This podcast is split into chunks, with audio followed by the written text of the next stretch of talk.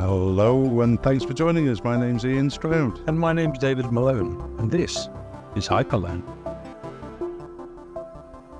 So, Ian, because of Israel and Gaza, suddenly Ukraine's dropped away. And I thought, well, okay, well, maybe now's a good time to talk about Ukraine because all of the self appointed experts are sort of no longer paying attention. So, yeah. I mean, it was interesting because I had a friend come and stay for a few days, and he sort of said, "Oh, I've not heard anything about Ukraine in weeks," and I went, "Well, I have every day." Um, yeah. But I go and look for it, sadly. And I, you, you visited Ukraine, didn't you? You've been there. I never have been. I stayed about a week in Yalta, and then I went down to Sevastopol. Uh, when was this? 2012. So it was two years. It was 2014. Putin annexed the Crimea. Yeah. I went there because there's so much history there. Um, yeah. You had the Yalta Conference in 1945 with Roosevelt, Churchill, Stalin sitting around dividing up what was left. Uh, yeah. And then I think it's Chekhov lived there. Oh, right. Okay. I, I didn't know. Right. And his house is there. Um, well, and then you also had Charge of the Light Brigade. You had Sevastopol, which was sort of up and coming, sort of quite I, I thought at the time it, it felt as if there was quite a European influence in. There has been, yeah, yeah. I mean, and of course you've got the the Russian sea fleet. Well, that's that's I think an important point. Yeah, I mean it's the home of a large part of Russia's nuclear fleet. But the other interesting thing that I found when I went there, people spoke Russian in Crimea. Yeah, they didn't speak Ukrainian. Well, I mean, for me, I wanted to talk about it because I I think the analysis, if one can do violence to the word analysis, mm. of what we're being offered by most of the pundits and, and the, the main media outlets, just seems to be extremely one sided, narrow, and self serving. It's rare that you read something which seems to take a step back from advertising right at the start that Putin's a terrible man and Russia just needs to be contained and the poor Ukrainians, as if that was it. I mean, those those things are true, but you know, the great mistake is not being misled and coming up with the wrong idea. The huge problem is thinking that part of the answer is the whole answer. Yeah. And that's what bothers me. I, I just, you know, it's partly just where do you start your analysis? Because where you start it will largely dictate the outcome. You know, like to make a silly version, I, if you started an analysis of World War II on D Day, ridiculous as it sounds, but the analysis would go here we were on the continent, us Germans and our French friends and our Dutch and Belgian friends, and we were largely, you know, delivering the milk, the trains were running on time. We'll gloss over all the unpleasant things that we were doing, but there we were, largely in a state of peace. All right. And then out of the clear blue sky, America and American troops and England, neither of which have a reason to be on the continent, come yeah. sailing across the channel, armed to the teeth, and stop shelling the shit out of us. uh, how unfair is that? Well, you know, they invaded us. Yeah. yeah Obviously, yeah. it's a ridiculous scenario because you only need to wind back a few months, let alone a few years, yeah. and the whole story looks different. But I have to you can't, I can't get around the fact that that's that stupid way of framing it is largely what's going on in most discussions that I've read about the Ukraine. Yeah, um, there's a there's a huge backstory. You only need to go back, say, 2008, to to suddenly get a much fuller picture. Well, I, would sort of say uh, just going back to 2014 because a lot of people, even in the news today, don't take it back that far. Yeah, well, I mean, okay, I mean, look, let, let, I mean, I want to go back a bit further, but even if we start in 2014, 2014 in the headlines would have been about Donbass separatists. These yes. are ethnic Russians yes. yeah, yeah. who had decided that they wanted to be separate yeah. from Ukraine because in the Donbass, for Stalinist historical reasons, there was a huge number I'm not even sure if it might have been, it was at least a large minority in the Donbass. It might even be a majority. Yeah. They were Russian, ethnic Russian um, people living there. Yeah. Now, you can say, well, They were moved in by a terrible dictator called Stalin. They could just bloody well move right back out again. They got no business being there. Are we talking about Yeah. Crimea? Well, yeah, Yeah, so you go try and further make back it and you've got- longer. Yeah, you got the Turks, you got the Greeks, you've got you know, um, there's some wonderful um, Greek remains on the coast. But I mean, just talking you know, before we go back to ancient history, the Donbass, there were lots of Russians, and in 2014 they said we want to be separate. Yeah. Okay. Much like, uh, let me see. Uh, uh, yeah. Okay. You can see where I could go with this. We've got lots of separatist, two different separatist groups in Spain who say, no, we're just different from you lot. We Yeah. want to be separate. Yeah. And uh, some of those groups, we go, oh yeah, yeah, they should be separate.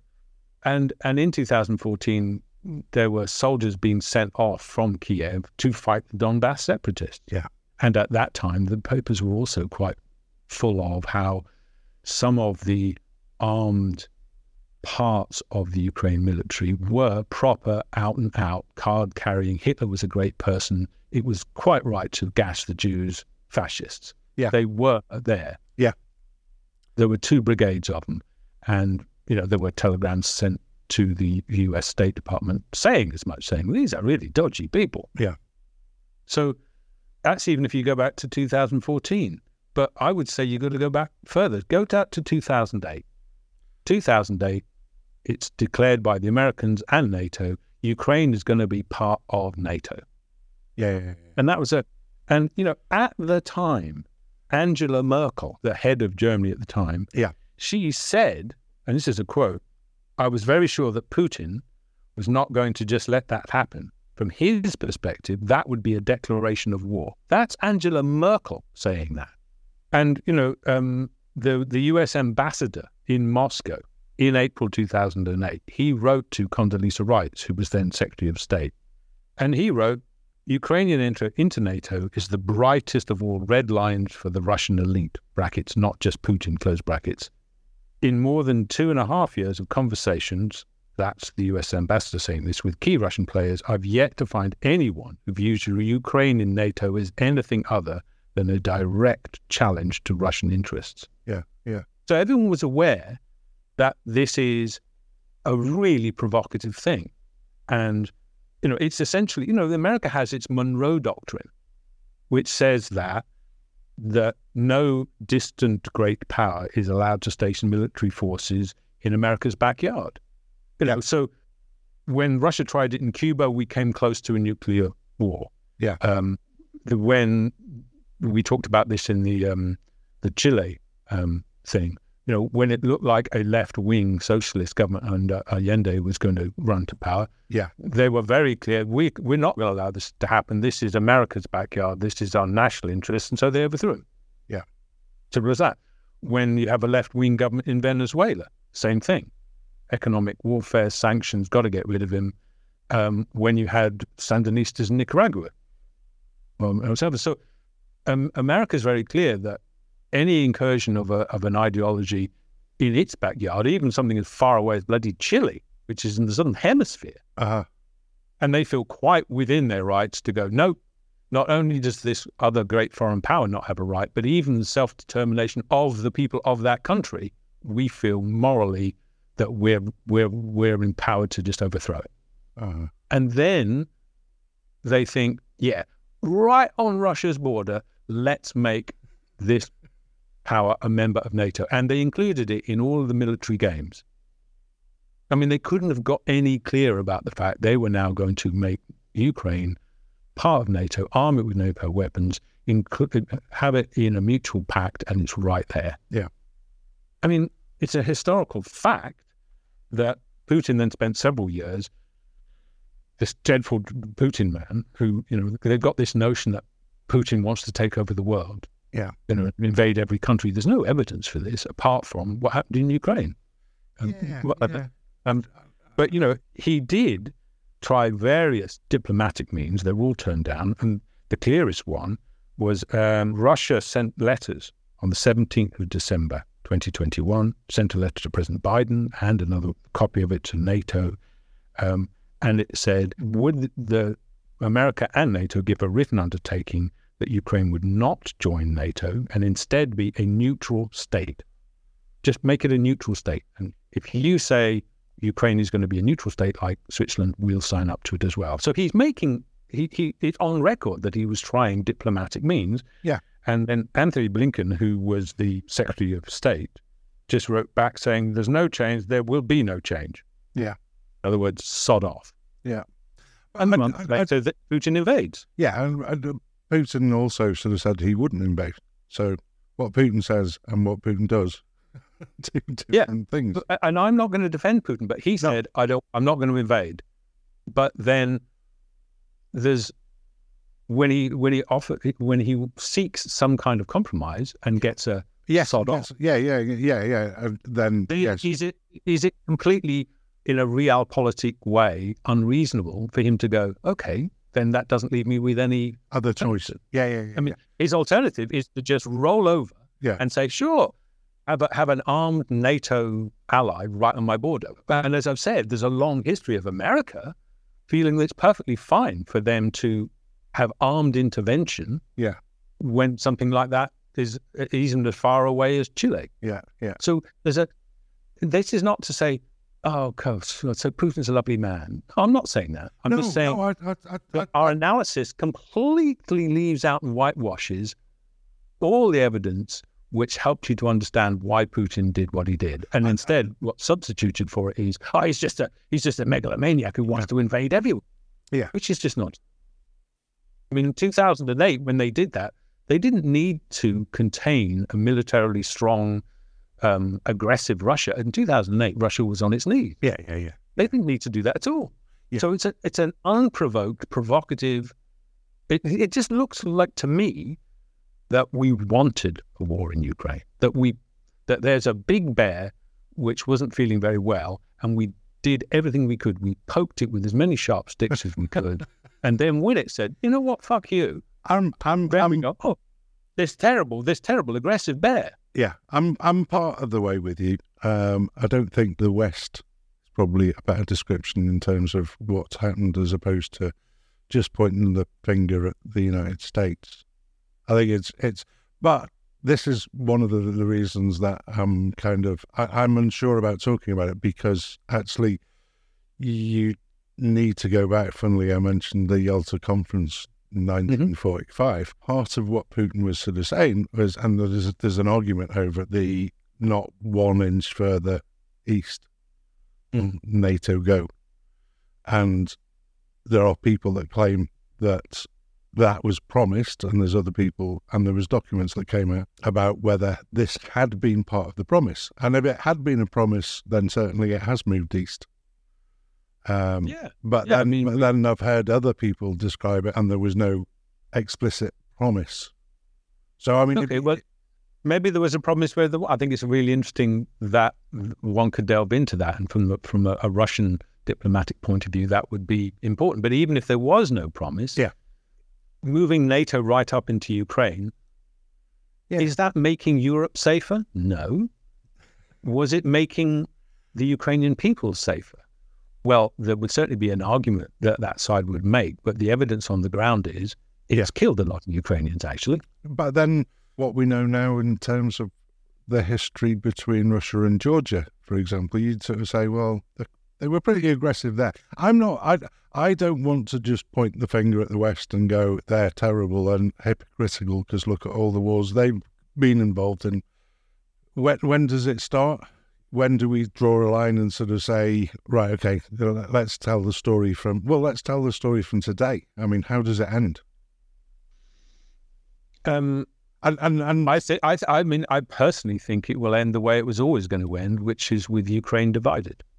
I, I think w- as soon as the, the aggression started, I thought, okay, all the major players had something to gain by having a new Cold War and, and a country with an iron curtain through the middle of it. Yeah. Because it means that all of the arms people in, in Russia and all of the arms people in the West can the, the the money train will start running again, and we need tanks, and we need missiles, and we need we need military bases. And from a capital point of view, that's just good news. yeah. Everybody's happy with that.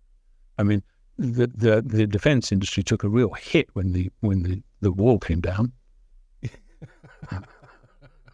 Well, I mean, it's, it sounds it sounds callous to say it, but it is the it is the fact of the matter. And so all of those people would be thrilled to have a new a, a new Cold War and a new Iron Curtain. And it seemed to me that that's what would be the end game.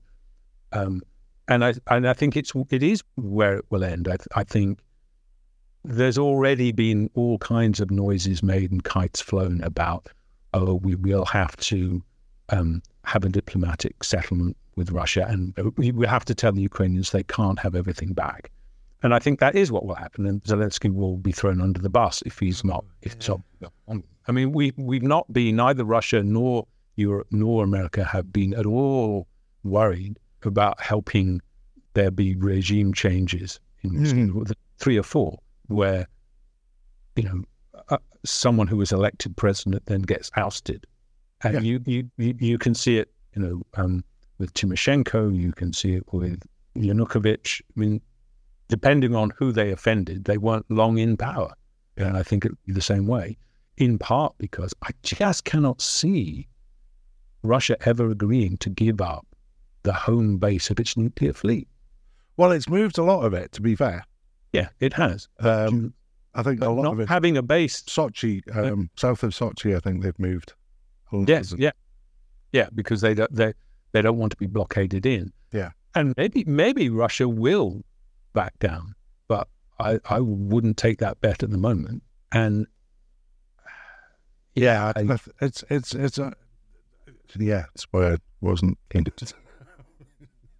But I, I don't know why you're not keen. Just because we can't come up with an answer doesn't mean that we shouldn't discuss it. I mean, if yeah. if there's if, if, a discussion has an easy answer, that's the discussion you don't want to bother with. Yeah, it's boring. Yeah, yeah.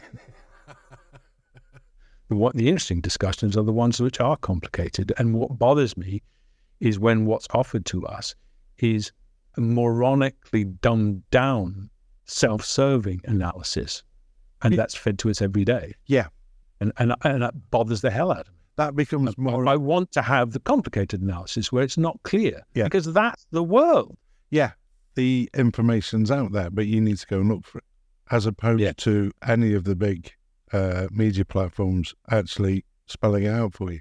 I thought Reuters did quite a good job explaining the history of um, Palestine and Israel, and you you can reflect the same narrative sidings there Oh, God, yes. Well, I mean, yes, you're right. The same complications of who was where first and who did what to whom and when do you start the analysis. Yeah, I mean, I agree. But, but I'm on, come on. Can we just be shot for, for, for one political faux pas at a time here? Yeah. Um. I mean, we're going to make enough people angry talking about Ukraine in ways that haven't been sanctioned by the um, the the powers that be without also getting into that. I mean, we can yeah. do it later if you're really feeling suicidal, but mm. do we have to do it right now? Can we just get shot for one crime at a time? Do you mind? Well, okay. In terms of Putin, I, I would sort of say there's been different ways of, of looking at it. I think the people that, that are supportive of Putin and the Kremlin and what's happening there are supported because they've been fed the same bullshit that we get fed. But just yeah, no, I'm not supportive of Putin. I'm no, no. just because I don't accept the standard Western narrative doesn't mean that I go, oh, so then I accept. I mean, that's kind of rhetorical ploy is just it's yeah. just stupid, and I refuse to be part of it. And I, I think that the Russian media, state media, is feeding the Russians nonsense, and I think our versions of state media are feeding us nonsense. Yeah. And I don't feel like I have to choose between one lot of nonsense and another. I prefer to try and find my own analysis, and even and and it will be less conclusive and less clear cut. But that is actually reality. Okay, mm. well, uh, you sent me some clips. First. I did, I yeah. did, and and the the the reason the reason for it is there is. I think you can see that there's a long-standing American foreign policy view, yeah, which was there in the Cold War, and when I listened to it, it I think to myself, I can hear that it's the same. That I get the strong feeling those same sentiments are alive and well and being applied to Russia yeah. you know, now. And also, it raises the when we talk about you know, when did the war start, the shooting war started recently, but the economic war has been going on for a while, Right. and and I think that needs to be Well, that's that. See it. That you could you could put the argument of the not an inch further east, uh, along Yeah. with uh, a financial war to to better understand maybe. Yeah. okay. Um, so look, um, I I, I th- I think you managed to get hold of them. Um, yeah, yeah. Um, these are from a film called First Strike. So it's, it was a it was a documentary about mutually assured destruction and the whole business of the you know um, It takes me back. nuclear nuclear deterrent. So the first clip I think is a man called Paul Nitze, N I T Z E, Yeah. who was the representative of the Secretary of Defense to the SALT Treaty. The SALT was one of the big disarmament treaties, and he was in that position 1969 to 1974. And he's talking about the Soviets and what he thinks they're after. The reason it's important that they not have in their mind that they might succeed in such an attack has to do with what their ambitions are. What is it that they really would like to achieve? They would like to separate the United States from its European allies. They would like to neutralize and circle communist China. They would like to expand their influence and get to a position of control over the Persian Gulf. If they control the Persian Gulf, then they can dictate where the energy supplies of the Persian Gulf go. That will support their policy of dividing European NATO from the United States. Okay, uh, he's talking about the Soviets, but Yeah. the same analysis is going to be true for Russia. And they're saying they want to control the Persian Gulf. Okay, for Persian Gulf, read energy supplies to Europe. Yeah. Okay, so now that has morphed into Russia exporting gas to Europe, which the Americans have always hated because they think this is a clear way of separating NATO and the European allies from America. Yeah. Um, and that was really clear, and and and they're right to some extent because you know once the end of the Nord Stream, you know, the big pipeline that ran under the Baltic, Yeah. um, ended in Germany, this did pivot German foreign policy towards Russia because Yeah. Germany and Austria in particular uh, really relied on that gas. Didn't Trump not raise this? He did, yeah. I mean, Uh, the reliance. you are determined to get us shot by everyone. All right, look, Trump is another is a, is an idiot, but even the idiots, Could like broken clocks, tell get something right once a day Yeah, yeah. by accident, Twice a day, mate. Twice a day. twice a day. Okay, we're right. Twice. All right. Unless it's a 24 hour clock. Okay. Bloody hell. Um, so the Americans have always been very, very nervous of Russia having any influence on Europe. And Yeah. and there he's actually talking about Persian Gulf, about energy supplies. And that's exactly what the Nord Stream there was Nord Stream one, they talked about Nord Stream two. Yeah, Russia, got. America have never made any bones. They wanted this thing stopped. They, Yeah. they they tried all kinds of sanctions, and then there was the South Stream, which was supposed to run out of the Caspian Basin. Guess where it would go? Part of it would go through through um, Syria. I mean, this is why I've always felt that the war in Ukraine and the war in Syria. There's a- one of them goes across Ukraine as well, doesn't it? There isn't. Yeah, that's right. That's why I've always felt that the war in Ukraine and the war in Syria were the same thing. They were just the two different fronts: the north south, the north front and the south front of the Great Gas War, which what I think we're involved in. Right. you know, and then, and then remember the um the pipeline, the Nord Stream gets blown up. Yeah. That was the. Uh, Nord Stream 2 was just. I don't think it ever properly got used, did it? No. It was. It No. kind of got. But they, they blew up the Nord Stream one. One. Yeah. Yeah. Um, and at the time, immediately, immediately, uh, it was the Russians blew it up. Yeah. Why Russians would blow up its own pipeline always seems slightly obscure to me, but everyone was certain. And this was this was off the coast of Denmark, wasn't it? Yeah, because yeah. you know, Guardian was certain, the New York Times was certain, everyone was certain, and of course, then you had um, the the great American um, investigative journalist who was involved in um, Watergate, and who made the big piece saying, actually, I think maybe the Russians were not the perpetrators of this. I think it might have been the Americans. And everyone said, everyone suddenly poo-pooed this great American journalist as if, you know, well, he's an idiot. I mean, he hadn't been an idiot for the previous 40 years, but suddenly he was an idiot. Yeah. But then, of course, it's come out then. I mean, I'm just looking at something from um, the New York Intelligence and there's a whole bunch of New York Times even. Um, and they're saying actually now the US was informed three months before the bombing by European intelligence services that Ukraine had planned to use a small team of divers to conduct a covert attack against the Nord Stream, according to US intelligence and documents. Yeah. And the Wall Street Journal said the CIA had been tipped off about a plan by the Dutch military intelligence, um, and the US had actually warned Ukraine not to target the pipelines. It's a replay of when the elements in Chile wanted to get rid of Allende, and the CIA said, "No, we don't think that's a good idea," and then they went ahead and tried it. Was Um, and so it, it, it does now look like there's so much, there's a whole Yeah. story. It's Herschel, Herschel Walker, I think. Isn't that right? His name, Herschel? Seymour Hush? Seymour Hersh, thank you, yeah. Uh, you know, now the Wall Street Journal saying, yeah, German investigators have looked at it and they say that actually there, there was a, it looks like a Ukrainian sabotage team that was operating out of Poland.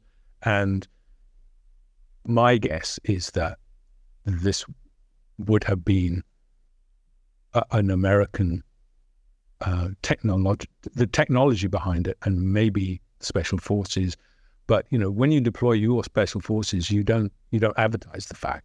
No. You need a cutout. You need them to look like they were somebody else. That's that's how it works. That's how you know. I've talked to people in the SAS, and they're clear. You know, when the SAS go in, they never go in because a few months before those soldiers are going to be used, they're always um, they leave the regiment Uh-huh. so that someone can stand up in Parliament and say, no, no, we've got no special forces. And then, hey, presto, a little while later, those same soldiers reappear on the roster. Yeah, But that's how it works. So there's now lots of evidence which suggests, yeah, this was a Western thing to blow up the Nord Stream. America's certainly supplying a lot more fuel. Yeah, well, the, the America, I mean, the America has its fracking industry, which for a while was on its knees. Yeah. And whether, you know, so it certainly wanted to help its own fracking industry. But even without that, America's view is it's a terrible thing for Russia to be supplying vital gas to Europe um, because it gives them uh, political leverage on Europe. Yeah. Okay. Yeah. That and the real, I can see the real, the, the realpolitik argument about that. But from a moral point of view, from a sort of we're right and they're terrible people point of view, it, it's a non-starter because all they're saying is, oh, we don't want Russia to have influence. We want you to be dependent on American gas, so we've got influence. oh, come on. Yeah. You know, so if it, it, it, can't be a terrible moral thing for Russia to be gaining some political influence by supplying gas if Americans think it's perfectly morally fine for them to supply gas and have Yeah. political influence. Yeah. And I just want there to be clearer, less blinkered and self serving analysis because otherwise, how should the rest of us make any sense of it? Yeah. And, and, and decide for ourselves. And I refuse to be corralled like some kind of sheep Yeah. into a stupid point of view. No, I, I just resent that. Can you play the second clip? Yeah, Um, sure. Which is uh, from the same film. This is this is James Schlesinger, who was the Secretary of Defense under Nixon from 73 to 75. Nixon and Ford, therefore. Um, and he was in the same film talking about the same thing, this sort of the the Americans' view of Soviet foreign policy and their own foreign policy. The rest of the world has recognized that since 1945, the balance of power has been maintained by the United States.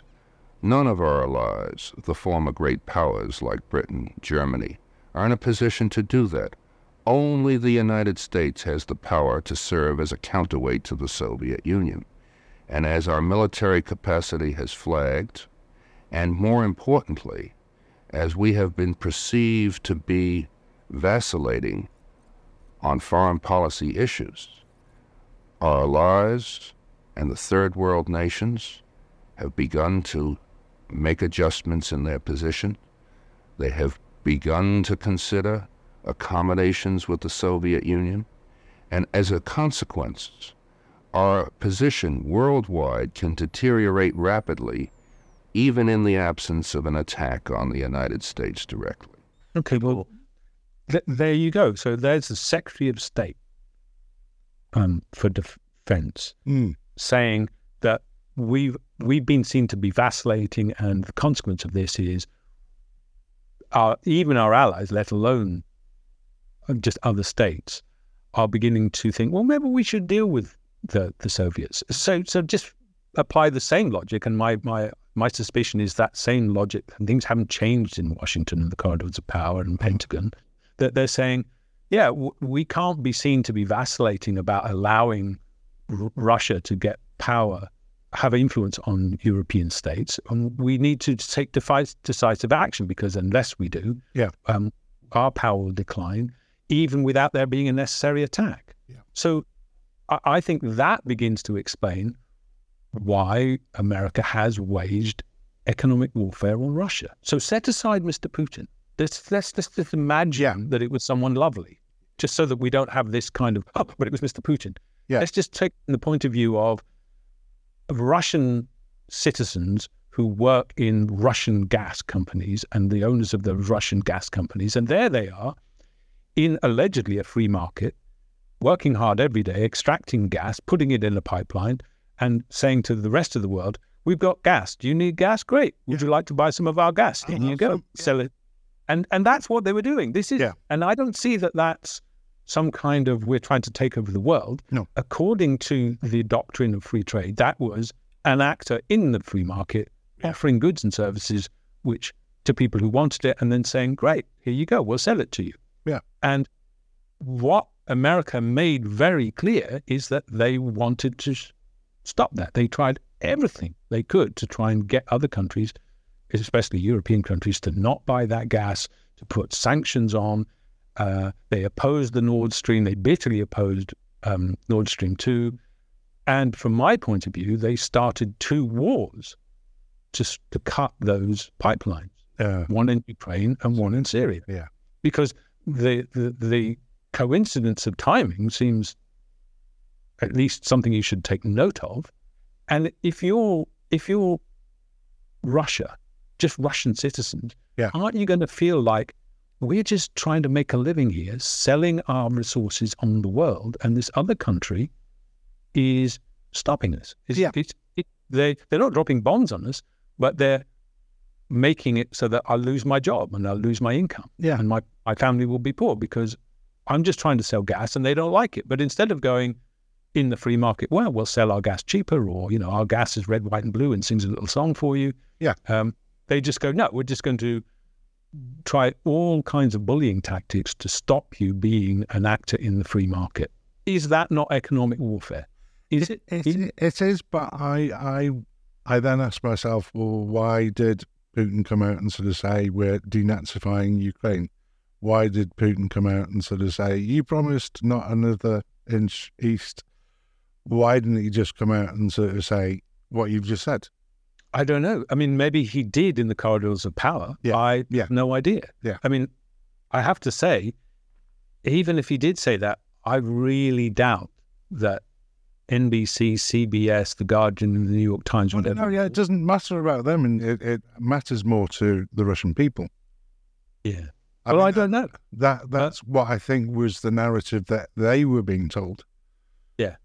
Well, Uh, well, maybe. But again, you know, I, I might be wrong. Um, I, No, no, but even if that, I'm perfectly willing to to um to imagine that Putin was as stupid as our leaders and said, "Yeah, the way I can rally my people is by giving them some narrative that shows that you know those dastardly people in the West made a promise when we had saved them from the Nazis, Yeah. and laid down." You know, millions of our lives. What was it? Russia lost 21 million people or something. yeah, but when you say Russia, that includes Ukraine. You- Yeah. Okay. You know, so you, you and, Soviet Union. and So yeah, Stalin and what But I can imagine that he might have decided that that was a good tactic. Uh, that, You know, he, I did, never said he wasn't anything other than stupid. Who who who? Who we talking?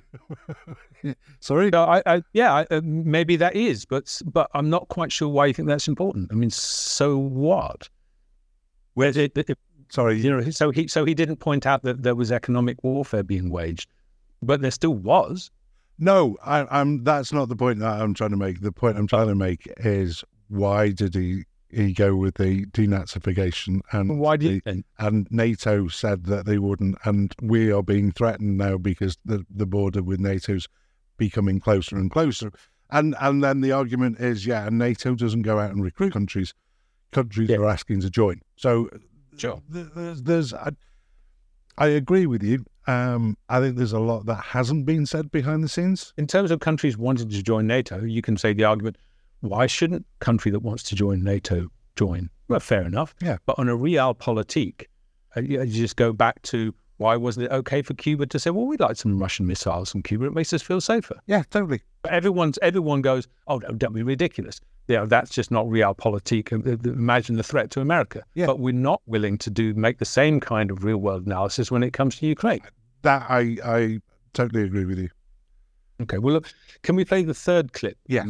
I I, I- I mean, none of these are, you know, they're, they're not really changing the argument. I just think they're really interesting Yeah. to peer back into history. So this one is from a film from 1984. It was done by Lionheart Films. Yeah. Um, and it was called Countdown to Looking Glass. Looking Glass was the code name for uh, an all-out American strike.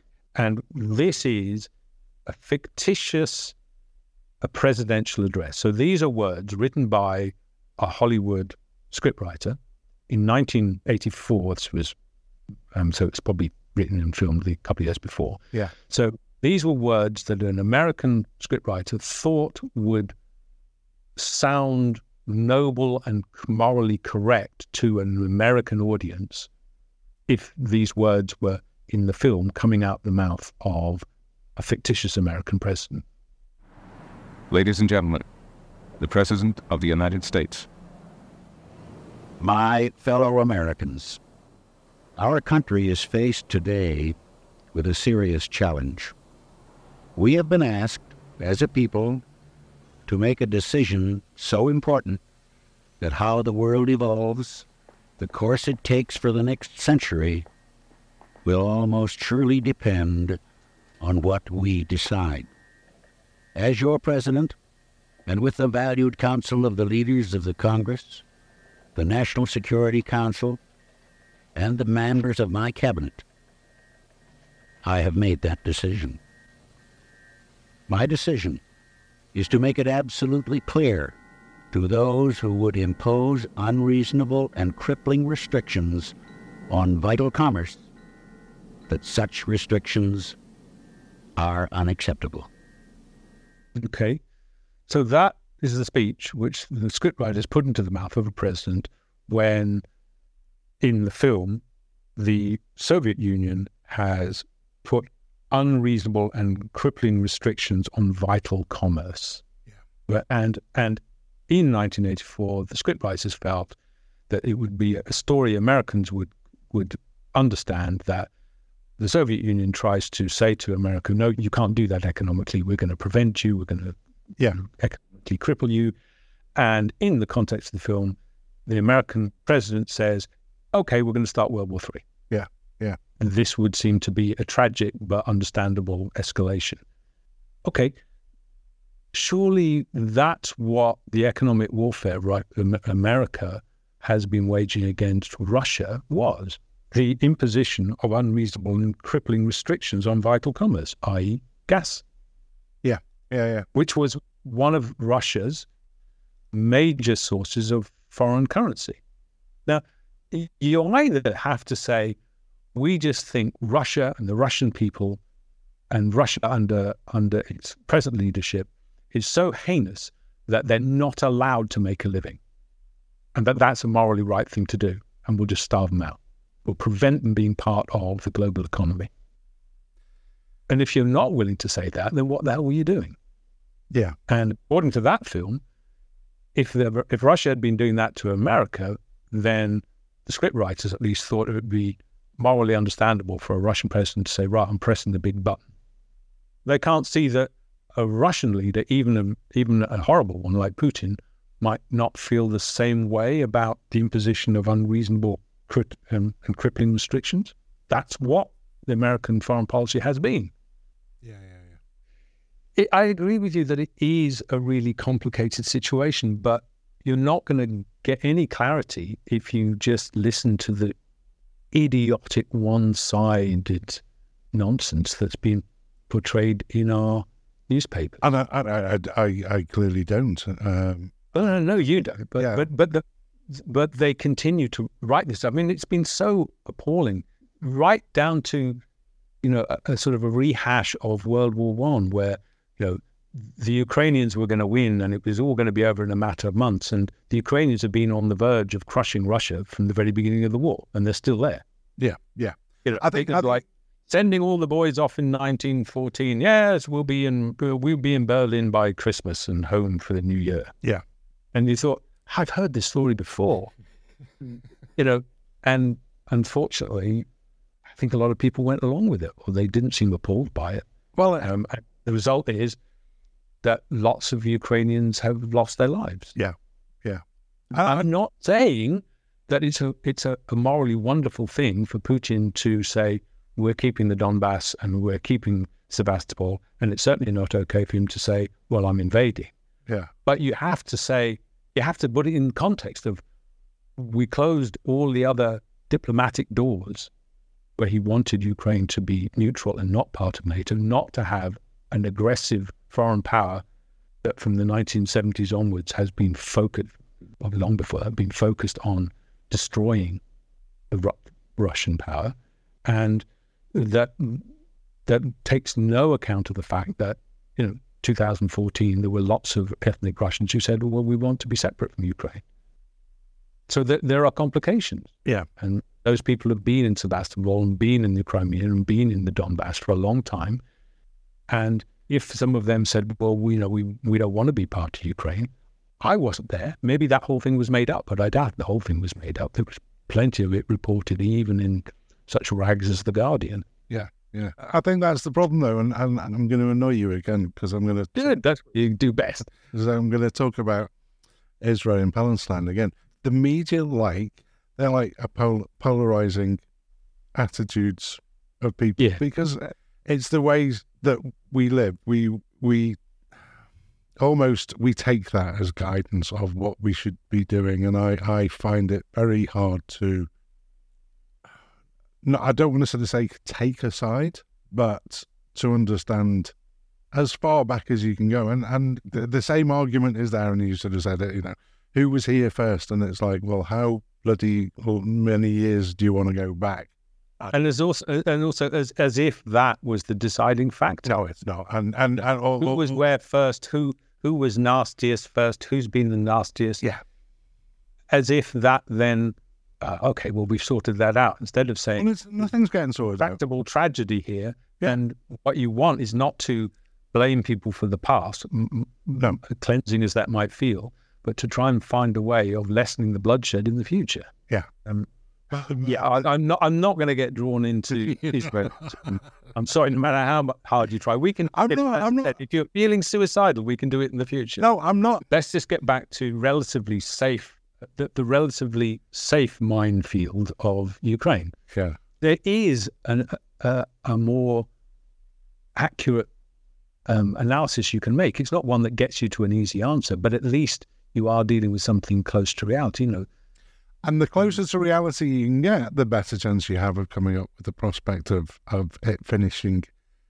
Yeah, I mean, if you want to understand what's going on in, on in Ukraine, you have to look at the fact that there's essentially there were four or five economic political clans, and who they have um, supported at any one given time has meant whether the West smiled on them or not. You know, Yeah. two of the big economic clans have been felled by the West. Firtash, he was arrested in Austria, um, and then uh, Kolomoisky, who was the backer of Zelensky.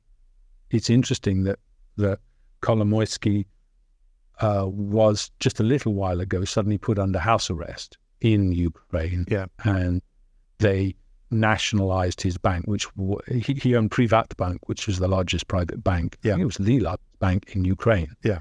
uh, and it happened, you know, at around the time that the New York Times reported, they had a, an article, and then they said, you know, that Kolomoisky has now said, uh, who had been a supporter of rapprochement with the West, the New York Times said, you know, Kolomoisky's now decided it's time to give up on the West and rebuild relations with Russia. The thing about Kolomoisky is he was, as far as I could see from the outside, and I'm willing to be corrected by you know Ukrainian scholars. Yeah, he seemed to me to be the one who was less concerned with I'm pro Russia or I'm pro West, and was the one who said I'm a, a Ukrainian nationalist, and I will be, I will s- switch sides depending on which one I think is going to be best for Ukraine at the time.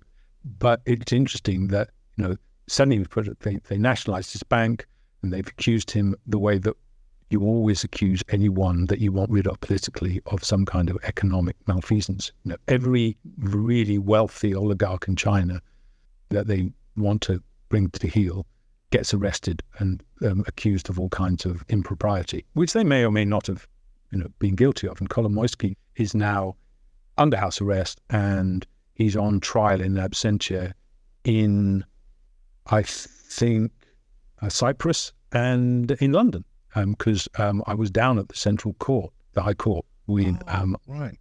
Ranjan, um, who maybe we'll get on one day, and we we were down there just listening in on on the the court case. Yeah, where they're arguing about did he siphon off this many millions or this many hundreds of millions or this many billions. But it's interesting that what you see is leaders and their their oligarch supporters being moved around by on the one side Russia and on the other the, the Americans or the Europeans. And the Americans and Europeans don't always see eye to eye. I mean, the British have such have had such deep connections with Russian gas. You know, the Tory party, uh, was it Lord Risby and Lord Oxford? Yeah, massively closely tied into Firtash, and um, they were on the board of the largest private gas company in the Ukraine. Yeah. So you have to des- to delve to that kind of detail if you understand who's doing what to whom and for what reasons. Yeah. And it's not the, the idiot um, story we're being fed. And how did the um, the court case go? Oh, it'll drag on forever. I mean, right. it, it made me think of Dickens' novel where they all go to, to court, and at, at the end of the court case, there is no money left because the lawyers have used it all. um, but it, it seems to me a sign that the West is signaling to Zelensky that you will have to knuckle under if we decide that the best way out of this is to come to a, a diplomatic accommodation with Russia and say, okay, you maybe they'll say you get to keep the Crimea and the Donbass, or maybe they'll say you get to keep Sevastopol, but not the whole of Crimea, or maybe they'll say you don't get to keep that, but you get to keep the Donbass. I mean, who knows? Yeah. But I think I think this the fact that senior officials have floated the kite of maybe we need to do a deal with Russia. Of course, they were shouted down, but that's how you do it. Yeah. You fly it. Yeah. It gets reported. Someone says, "Oh no, they misspoke," or "No, you know, but they get handsomely paid for misspe- misspeaking. Someone has to fly the kite. That's yeah. what they do. Um, and the fact that they decided to take up Kolomoisky, Firtash went years ago um, because the Americans didn't like him because he supported the the leader of Ukraine, which ousted their man, the, the Americans yeah. leader. And Kolomoisky has been more, it hasn't been clear who he supported. Um, yeah. But the fact that they've now decided to have a go at him and um, I think is a, a, clear message to Zelensky. Zelensky's going to have to rein in his own nationalists, or and if he can't, he'll get thrown under the bus. I think because Ukraine's not going to win this war, um, and all of the stuff about how they've been on the cusp of winning it for months. Surely by now, uh, people realise that that was mostly just bollocks. Yeah, reported by the usual um, purveyors of me hold the official narrative bollocks, people like The Guardian. Yeah, yeah. Yeah, no, I'd been reading on things like T- TRT, um, the Turkish one, and Al Jazeera, uh, mm-hmm. um, but also in your favourite paper, The Guardian. Yeah, talking about how Russia is still overextended. But I, no, I, I, I, I don't think you can quite say he's not going to win. I think there's a few other things that might happen in the next 12 months. But well, it depends. Surely it depends on how much, how many more billions the well, American taxpayer is willing to fork out. Yeah, and that's that's already starting to get caught up in the presidential election. What was it?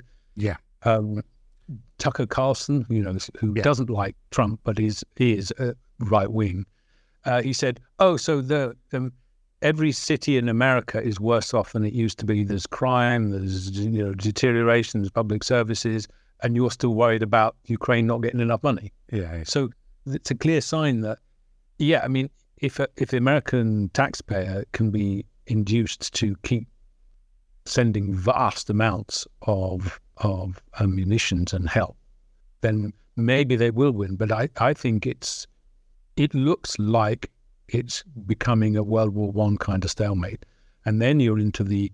I think what's going on is there's a certain group within the Pentagon and within the you know the, their foreign office essentially running the line that we don't have to win this militarily. We just have to grind Russia down and it collapses from within, which was part of the argument they used during the Cold War. Yeah, yeah. I'd, I'd, I'd Just outspend them. Yes, yeah, I, I, I can see the there's. I mean, that's one of the options is that something happens within Russia that that They hope. dilutes the thing, and that's been my hope for a long time.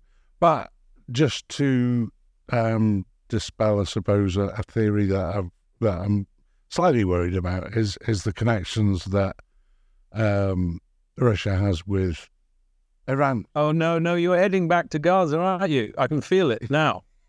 I'm going to have to get. You're determined to get us shot by somebody. No, no, no. I'm, I'm sort of saying. So, with the connections that that are clear between Iran and Russia and North Korea, um, there feels as if what's happened in Israel seems to be right. The Americans have sent their big aircraft carrier and, and multi, multiple support vessels along with that little show of strength. Does kind of feels that that that would be good for Russia and Putin uh, in terms of the Americanized slightly being taken off, and maybe um, that will hit the financial argument that, that you were su- suggesting. Yeah, okay, yeah, no, I mean, do, do us throw China into that Oh, equation God. as well? I mean, it's a strengthening of of that pact, isn't it? The BRICS, is it? So you got Russia, Yes, but but okay. Like I said, you're determined to get a shot by someone. Okay, look, the, the way I would see that is there's a world of difference between saying this could help Russia. That doesn't mean they or Iran are in any way um, engineering it. You know, I don't think you should imagine the big hand coming out of uh, Iran and strings going down into Gaza. I don't think it's that simple. I, I agree with you that the Russian Foreign Service might look at this and going, okay, this is quite nice. Because, I mean, one of the things is, as far as I know, uh, and I read this a little while ago, that, you know, Israel's Iron Dome defense, the, the Yeah. anti missile missile thing, as far as I know, they are low on supplies for the Iron Dome. Yeah. Um, and I think certain parts of it, maybe important parts of it, have to be supplied by America. Yeah. So that would mean that America would have to start pumping more money into there because I think Hamas still have quite a lot of of missiles left, and God forbid that uh, Hezbollah got involved. There's the specter of even inaccurate, not very um, deadly missiles could overwhelm the the Israeli uh, missile defense, and then yeah, America would get involved, and that would be an even greater drain. And certainly, someone like Trump would say, "Why are we constantly fighting all these wars at the taxpayers' expense?" Yeah. So yeah, in- in that sense, but but I don't think that means that in a smoky room somewhere in the Kremlin, Putin or anyone else has been engineering this, nor nor any mad mullah in Iran. Um, I wouldn't say engineering it. I just uh, I, I- I feel as if there is a the, the there's tentacles there. well, what do you mean by? Te- I mean, it, it, it- they can see that it's going to play into their interests. I don't necessarily that think that that means that they're actively doing something. I mean, maybe they are. I mean, it's just so complicated because Yeah. you know, okay, you can see that you can make an argument for there being an interest from those countries, but similarly, you can make an interest from an argument that there would be massive interest for all of the other um, Middle East Arab nations who really don't want the burden. No, no, they, they, they don't. And and you were talking about the Chinese involvement in Qatar. Yeah, I mean that that, that that's a, a, a clear example of how you know you, you, your tentacles idea how far it stretches. You know, for a long time, Qatar was a was a, a country with had adverts on the television and fly Qatari Airways and, Yeah, yeah. and have have global sporting events over here and everyone's happy. Well, then- not everyone. Well, okay, uh, but suddenly, suddenly, uh, Saudi says Qatar is a is a rogue state, and they seal their border, and they they uh, try to cut them off, and and it was reported everywhere. And I don't remember anyone saying, "Wait a minute, how did that happen?" One minute they're a friendly nation, the next minute they're a rogue state. What happened? And what I'd noticed because I was interested for other reasons, but even if someone hadn't been following it like who I was, 10 minutes on a search engine would have found that a few months before this sudden surprising declaration by the Saudis, Yeah.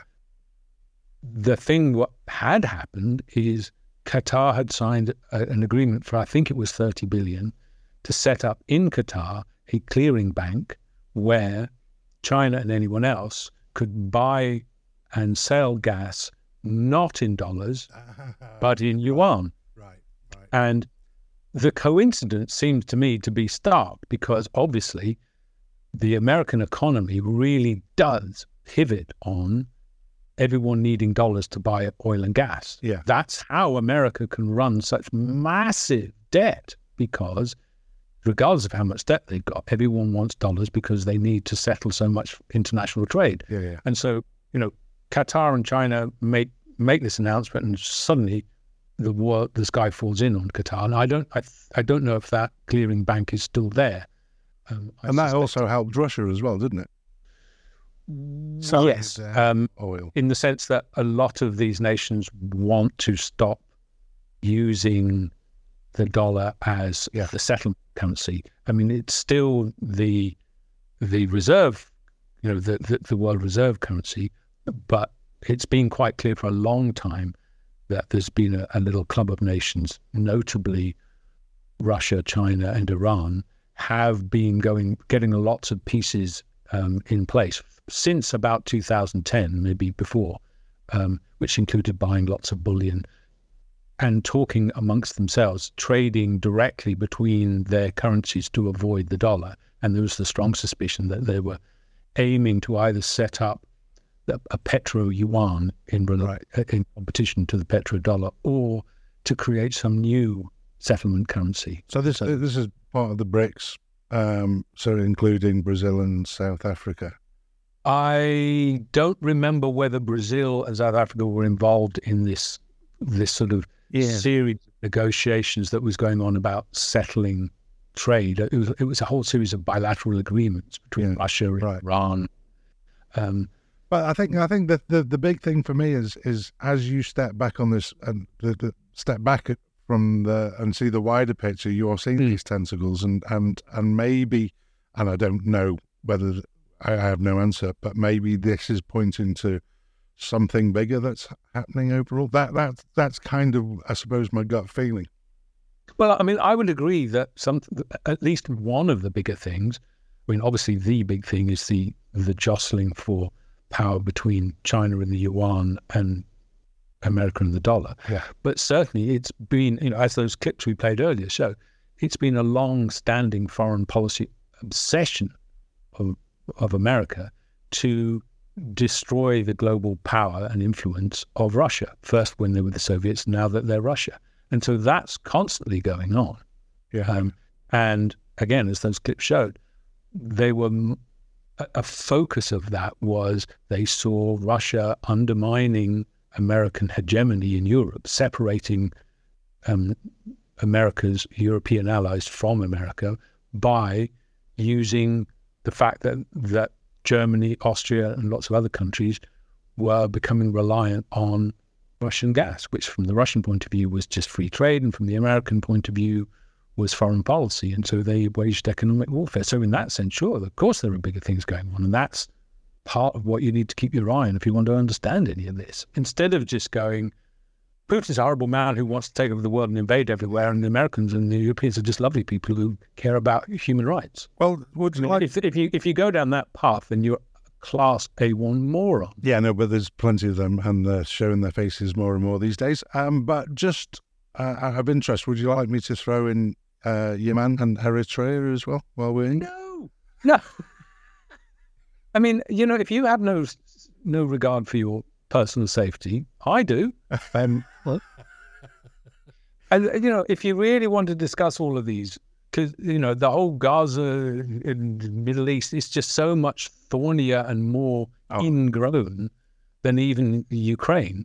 Then we can at a later date. But Yeah. let's not do it all at once. We're we're getting enough trouble for this. David's a address. Well, I mean, you know, uh, yeah, we'll talk again if I'm still here. Thanks for that, David. Yeah, mate. And thank you very much for listening. If you enjoyed that, then yes, ask some questions. Enter into the debate. We are on Substack, David Malone, Hyperland. And wherever you receive your podcasts, we would both be delighted if you could leave a review. Thanks for listening. Cheers for now.